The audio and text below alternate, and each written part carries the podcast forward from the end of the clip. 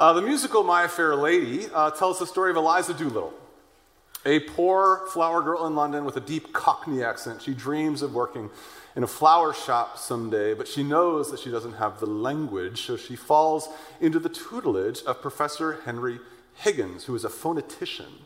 Higgins accepts the challenge of teaching Eliza how to speak like a proper English woman.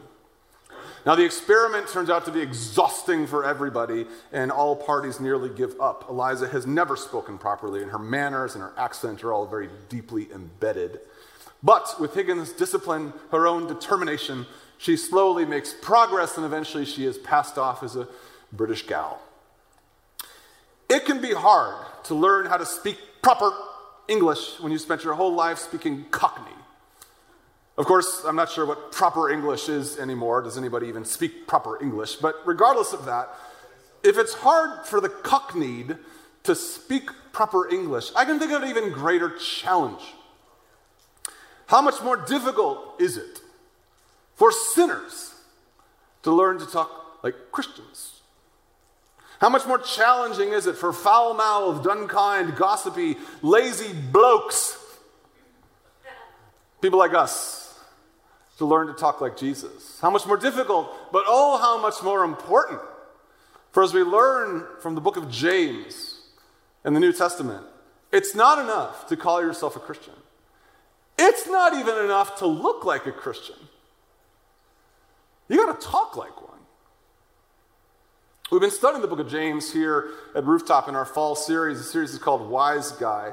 Uh, because the book is filled with lots of wisdom on how to live righteous lives. James isn't really a theological book, it's a very practical book, and its purpose is to help we who claim to be Christians look like Christians. To be a Christian means, for example, to avoid sin. It means to care for widows and orphans. It means to eschew favoritism and, and, and the love of money. But to be a, a Christian also means to talk like Jesus. I know this kind of goes against what we think. Talk is cheap, we say. It's more important that you walk the walk, we say. But that's not enough. Christians got to talk like Christ. Let's look at our passage for the morning and you'll see what I mean. Let me go ahead and read to you James chapter 3, verses 1 through 12. Not many of you should become teachers my fellow believers, because you know that we who teach will be judged more strictly. We all stumble in many ways. Anyone who is never at fault in what they say is perfect, able to keep their whole body in check. When we put bits into the mouths of horses to make them obey us, we can turn the whole animal. Or take ships as an example. Although they are so large and are driven by strong winds, they are steered by a very small rudder wherever the pilot wants to go. Likewise, the tongue is a small part of the body, but it makes great boasts. Consider what a great forest is set on fire by a single spark. The tongue also is a fire, a world of evil among the parts of the body. It corrupts the whole body, sets the whole course of one's life on fire, and is itself set on fire by hell. All kinds of animals, birds, reptiles, and sea creatures are being tamed and have been tamed by mankind, but no human being can tame the tongue. It is a restless evil full of deadly poison. With the tongue, we praise our Lord and Father, and with it, we curse human beings who have been made in God's likeness. Out of the same mouth come praise and cursing. My brothers and sisters, this should not be. Can both fresh water and salt water flow from the same spring? My brothers and sisters, can a fig tree bear olives or grapevine bear figs? Neither can a salt spring produce fresh water. This is a very important passage in which James focuses in on the importance of speech in the life of a Christian. This theme actually appears throughout the entire book of James. We've already run into it a couple times. Already in chapter 1, James has written, Everyone should be quick to listen, slow to speak, and slow to become angry. I personally consider this the most disobeyed verse in the New Testament. And he also offers what might be a theme on this very topic at the very end of chapter 1. He says this Those who consider themselves religious and yet do not keep a tight rein on their tongues, they deceive themselves, and their religion is worthless. Whoa! We need to read that again. Those who consider themselves religious and yet do not keep a tight rein on their tongues, they deceive themselves, and their religion is worthless. Worthless. Quick show of hands. Do you consider yourself religious? Raise. Do you consider yourself? You don't have to consider yourself religious to be in church, but do you consider yourself religious? Do you consider yourself? Okay, so like there's ten religious people here this morning. That's fine. Okay.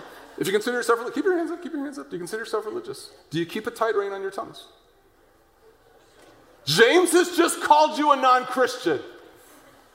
You know what happens to non-Christians at the end of their lives? This is a big. This should terrify us. But this is James's very point. It's not enough to say you're a Christian, it's not enough to act like a Christian. You got to talk the way Jesus talked. So much of our faith comes out of our mouths. So, so much of our lives is reflected by what comes out of our pie holes.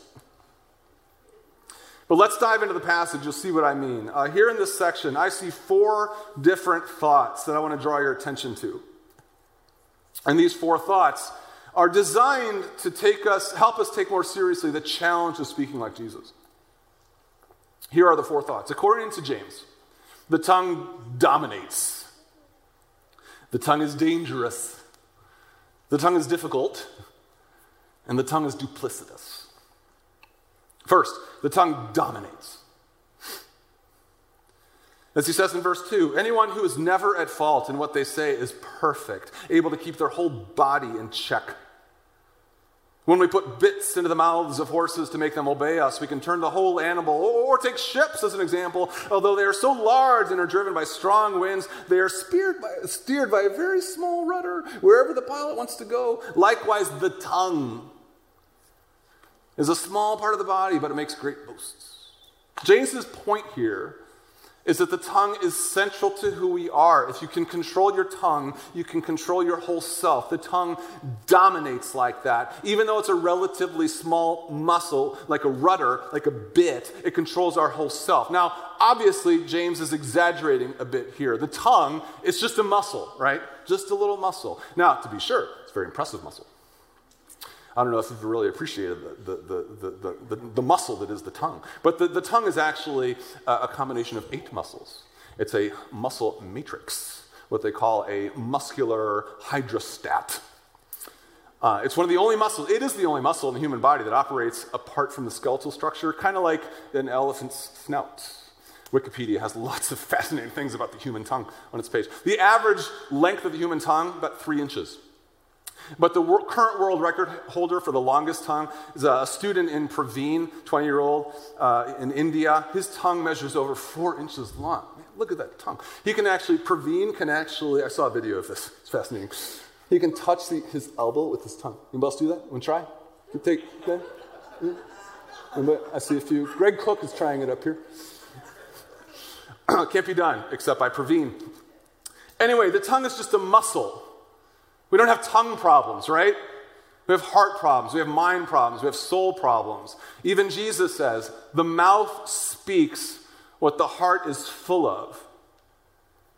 So James is just using the tongue as a symbol for what it represents. It represents the part of us that expresses ourselves to the world. His point here, though, is that if we can get control of the part of us that expresses ourselves to the world, we can control all of us. It's that central to who we are. The tongue dominates. Having said that, the tongue is dangerous. James goes on Consider when a great forest is set on fire by a small spark. The tongue also is a fire, a world of evil among the parts of the body. It corrupts the whole body, sets the whole course of one's life on fire, and is itself set on fire by hell. So, yeah, the tongue is small, but it can wreak havoc. Like a small spark can start a forest fire. The tongue can unleash a forest fire of destruction. We all know this. We all know how a single unkind word can destroy a friendship, right? We know how a little bit of gossip can destroy a career. Satan knows that if he wants to ruin us, he has a ready tool available for his disposal in our tongues. I mean, if there's a part of our bodies that's going to get us into trouble, it's our mouths, right? It's not our left kneecap, not our eyebrows. It's our mouths. I have a long, long list of regrets in my life, right? I haven't murdered anybody, but I've made plenty of mistakes. And for the most part, these regrets involve me saying the wrong thing or saying the right thing in the wrong way at the wrong time. I spoke when I should have been silent. I said angry words when I should have said peaceful ones. And yes, God forgives. We're going to talk about that in a second. But there are some things you can't take back, right? Once those words are out there in the world, they're out there in the world setting forests aflame. You can't take those things back. Whenever I'm watching a, a legal drama or something, or even just like an actual trial, and you know, a lawyer gets up and says, asks a question, blah, blah, blah, an inflammatory question or something, and the other lawyer says, oh, I object. And, and the judge intervenes and says, the jury will disregard that question. I'm like, okay, yeah, right. It's out there. It got said. The tongue is dangerous. Also, the tongue is difficult. Says James, all kinds of animals, birds, reptiles, and sea creatures are being tamed and have been tamed by mankind, but no human being can tame the tongue. It is a restless evil full of deadly poison. Earlier, James said that if a person can control their tongue, he can control their life. but he's speaking theoretically there. Here he clarifies no one can do that.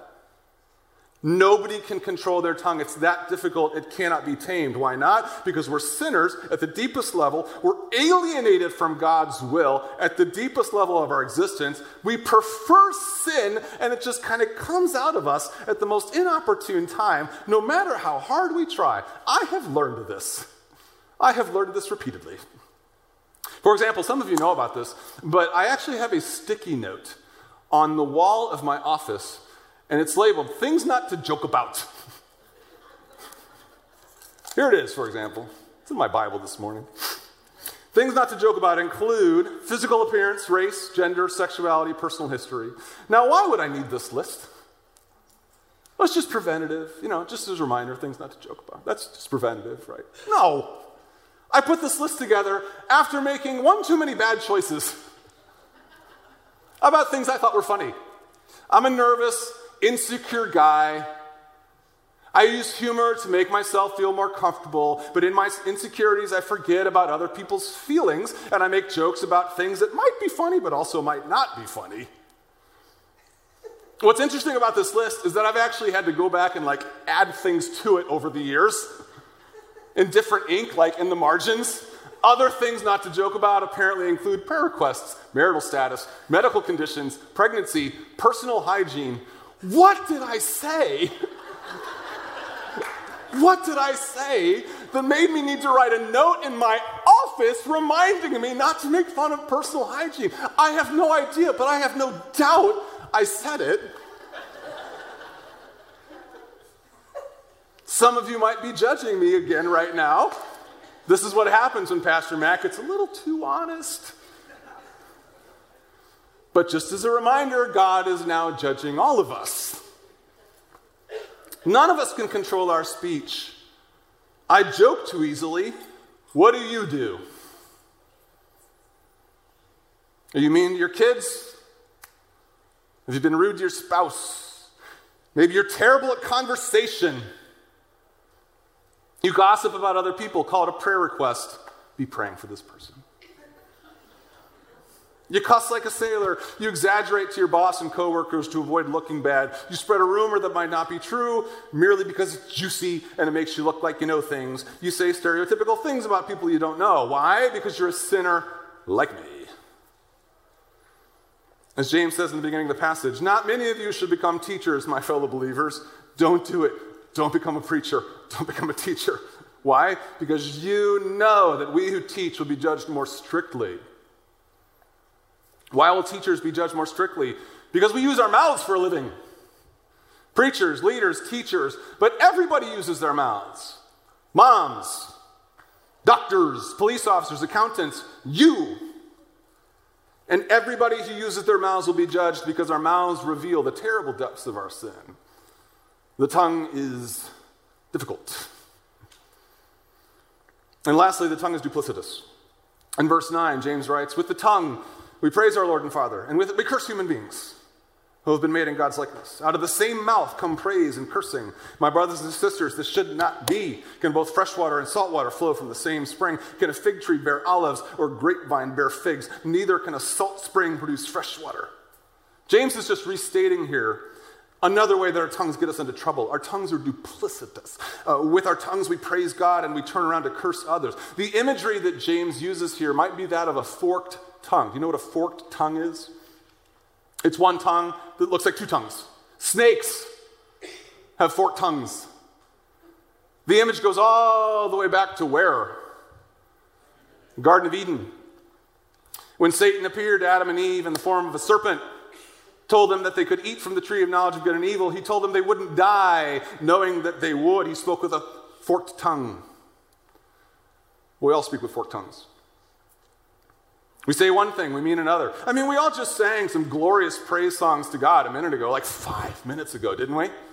Five minutes ago, we stood here and just sang our hearts out to God. What did we sing? Here's one of the lyrics we sang He's been faithful and kind, His mercies are new. It's time to worship. We sang that song five minutes ago. God has it on record. It's time to worship. What are we going to do? I don't know, later today. Later this moment. Later this week, what are we going to do? I don't know. We're going to complain to God. We're going to mutter under our breath against a coworker. We're going to spread a rumor.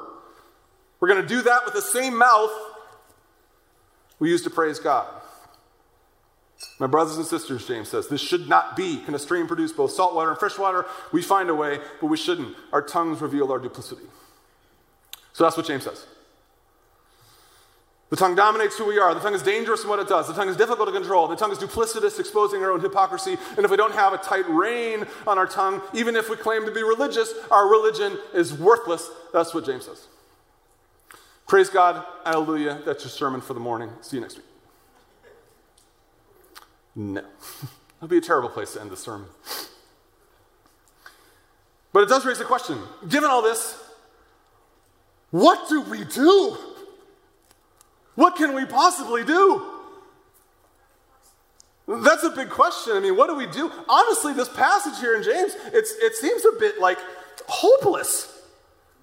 What does James say here? No human being can control the tongue. That's not optimistic. It's honestly, it's one of the problems uh, and the challenges of studying the book of James in general. James gives us a lot of very hard things to do and a lot of big threats of what might happen if we don't do them. It's kind of James. There's a lot of things to do, do them or else. But there is hope here in the book of James. He wouldn't give us instruction on how to live our lives if he didn't believe obedience was possible. And you need to know, on this matter in particular, that change is possible, even with something as central to our existence as what comes out of our mouths. I mean, I can testify that change is possible. I don't say nearly, nearly as many stupid things as I used to. Praise Jesus. I haven't had to refer to my sticky note in a long time, but I keep it there just in case.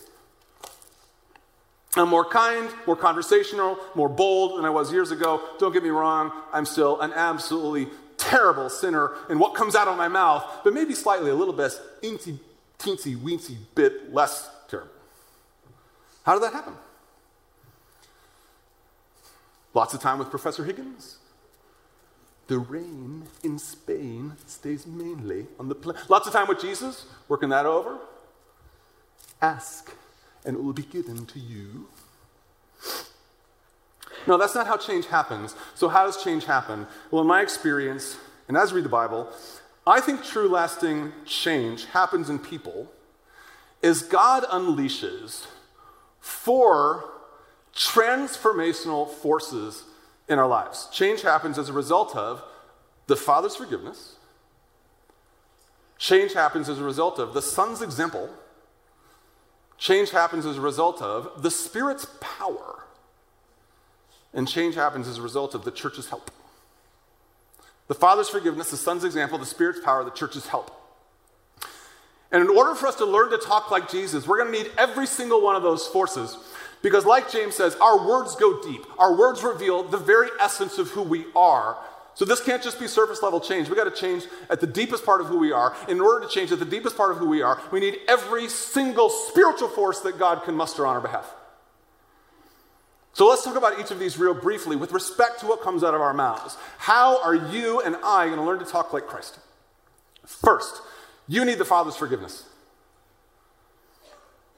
We learn to talk like Christ as we experience the power of grace in our lives. As Jesus says in the Gospel of Mark, truly I tell you, people can be forgiven all their sins. And get this every slander they utter. People can be forgiven every slander they utter. There's almost nothing that can come out of your mouths that God can't forgive. You need to know that. I mean, think about, if you will, the worst thing that's ever come out of your mouths. I really don't mean to bring it up. But I have to in order for you to experience the grace and the forgiveness of Jesus Christ. What's the worst thing that's ever come out of your mouth? What is it? Is it that terrible thing that you said to your spouse that one day? Was it cursing God on a really bad day? Was it a racist or hateful comment that just came out of you? Was it a terrible rumor that turned out to be true that you just couldn't resist and pass along them? What's the worst thing that's ever come out of your mouth? I'll tell you what mine is. When I was in college, I let fly a string of angry comments to a college friend. To this day, I don't know where they came from. They just came out of, them, of me, though. They were there somewhere. That angry conversation destroyed a budding friendship. It was all my fault. And I still struggle with regret. But even though I struggle with regret, I know I'm forgiven.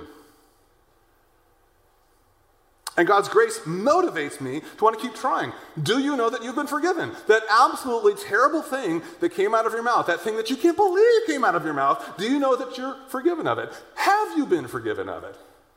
Have you been forgiven by God? Have you apologized for that? Have you apologized to God? Have you apologized to that person? Can there be forgiveness without apology? I don't think so. Have you been baptized for forgiveness? This is where change starts. It starts with forgiveness. We learn to talk like Christ by the Father's forgiveness. If we can't be forgiven, then what's the point? I mean, we're just throwing more sins on top of a pile of sin. But if we can be forgiven, we have a chance. Right? We need the Father's forgiveness. Secondly, we need the Son's example. By ourselves, we don't know how to talk. We don't know how to use the mouths we've been given. But this is why Jesus came. He came to die for sin, but he also came to show us how to live, show us how to talk. He came to show us how to talk to each other, he came to show us how to talk with ourselves, he came to show us how to talk to God. Jesus actually stood out from the crowd because of how he talked. In the Gospel of John, some people comment on it. No one has ever spoken the way this guy speaks. How did Jesus speak? Well, that's what we have to read the Bible to learn to understand. Do you read the Bible to learn how Jesus spoke? You should. It'll blow you away the way Jesus, the way Jesus spoke. How did Jesus speak? Well, for example, Jesus was ruthlessly honest. He said things, and you're like, dang, no, he didn't. he said it. We're all thinking it, and he said it. Jesus was incredibly expressive with his emotions, with his feelings. He was so sappy, we're like modern Americans, we're like, syrup, Jesus, come on. A little easy on that waffle. Jesus was quiet when we would prefer he be loud. Jesus would get into conversations, and uh, you could tell Jesus like, there's no point here, so I'm just gonna like stand here and say nothing. And we're like, come on, Jesus, get him, get him, get him. And Jesus turns to us on the page of Scripture. He's like, shut up. I know what I'm doing. You should try this sometime. Jesus was bold with strangers. Jesus would go up to strangers and have like the deepest conversation that that stranger will ever have in her life. He crossed a lot of boundaries. I know we have personal space here, but let's talk about like every part of you right now in public. In a way, we should be that. We should be all these things. Jesus came to show us how to live, how to talk. But we need his example. We need to know his example. We need to pay attention to his example. I hate to say this because it's so obvious, but we can't talk like Jesus talked unless we know how Jesus talked. We change by the Son's example, Father's forgiveness. Thirdly, we change by Spirit's power. Learning to talk like Jesus takes more strength than what we have. This is not something we can do on our own. But this is why God gives us the Holy Spirit. I mean, the Holy Spirit is the invisible presence of God. This is bizarre and crazy and unbelievable to say. The Holy Spirit is the, the invisible presence of God in us. In us. Somehow, when we gave our lives to Jesus Christ, the presence of God entered us in order to give us strength to do the things that we cannot do on our own. And God is eager to give us guidance and power to do the things we cannot do on our own. And He knows that when it comes to our words, His power is necessary. The Bible promises that God can do this, though, as Paul reads to the Corinthians, writes to the Corinthians, says, This is what we speak, not in words taught us by human wisdom, but in words taught us by the whom? Spirit. And as Jesus explains to his disciples, do not worry about what to say, just say whatever is given you at the time, for it is not you speaking, but the Holy Spirit. This is what the Spirit does. The Spirit speaks. Spirit speaks through us. Our problem is that we don't give the Spirit enough of an opportunity to even guide our, words. We just talk. We're like, and the Spirit's like inside of us, like, eh, all right, you just let me know when you want like me to jump in. Or we're terrified that the Holy Spirit might give us something difficult to say. We know in our heart of hearts that God wants to say things differently than we tend to say. So we just kind of keep the Spirit gagged in our hearts. Like just. If we want the Spirit to help us know how to speak and engage, though, we have to care. A lot of times we just have to stop I mean, it can be awkward in the middle of a conversation to just stop and think prayerfully about what to say next, but it is absolutely essential. Just stop. Hmm. Okay. Here's almost the next. As Paul writes to the Ephesians, be filled with the Spirit, speaking to one another with psalms, hymns, songs from the Spirit. Changed by the Spirit's power. Lastly, we change by the church's help. The Father's forgiveness, Son's example, Spirit's power, church's help. We are not on our own here either. We are a community of sinners and saints that are called to help each other talk more like Christ, and we are called to help each other in all sorts of ways. I mean, we have a lot that we can learn from each other, right? Even here in this community, uh, Steve Schragi, one of our elders, has a lot to teach us about reticence. Uh, Nathan Young, uh, one of our deacons here at Rooftop, has a lot to teach us about encouragement. Tenley Dame, one of our deacons, has a lot to teach us about words of wisdom. Cindy Mills, one of our members here at Rooftop, has a lot to teach us about uh, words of kindness. We have a lot to learn from each other. We can support each other as we learn those things. And we can also hold each other more accountable to these expectations. In fact, that's something we need to do more of here. Hold each other more accountable for how our speech does or does not reflect Christ. These are hard things to talk about with each other, though. Trust me, I know. I'm your pastor. I get paid to say hard things to you, and I have a hard time saying them. I love all of you, but you do need to hear it from me that you don't always sound like Jesus would. You might not know it, but we all hear it. Some of you, for example, are so talkative, it just comes across as selfish. Some of you just complain and complain without making any effort to be constructive. Some of you seem to have no ability to say nice things. Some of you are locked up in your own fear and introversion. and you excuse yourself from having loving conversations with other people because I'm an introvert. That's not how that works. Some of you miss opportunities to express compassion to people who really need it. Some of you talk about the wrong things all the time.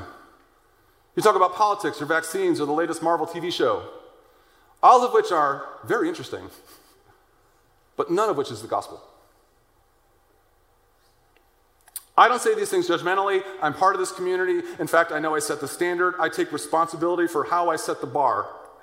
I know, for example, that rooftop is a very sarcastic place. Oh, why might that be? He asks sarcastically. because I set the bar. I know the rooftop can be a very critical place. Why is that? Because Pastor Matt can be very critical. Rooftop can be very beat around the bush place. We have a hard time saying hard things. Why is that? Because I do. I'm giving you permission to call me out. I want to talk more like Jesus. I need to talk more like Jesus. As a Christian, as your leader, I need to talk more like Jesus. I need your help to make me talk more like Jesus, but you do too. We all need to. Our mission requires it. Our calling as Christians is a show and tell thing. We need to show St. Louis who Christ is, what he cares about, but we also need to use our words. We need to tell the world about Jesus. We need to talk like Christians do with them, with each other. If we don't, what does James say? He is not exaggerating here. What does James say if we don't? Our religion is worthless. But it doesn't need to be. We can change, we can learn, we can grow. It's not going to happen by drilling or elocution exercises. It's going to happen by the powers of transformation that God has given us the forgiveness of the Father, the example of the Son, the power of the Spirit, and one another.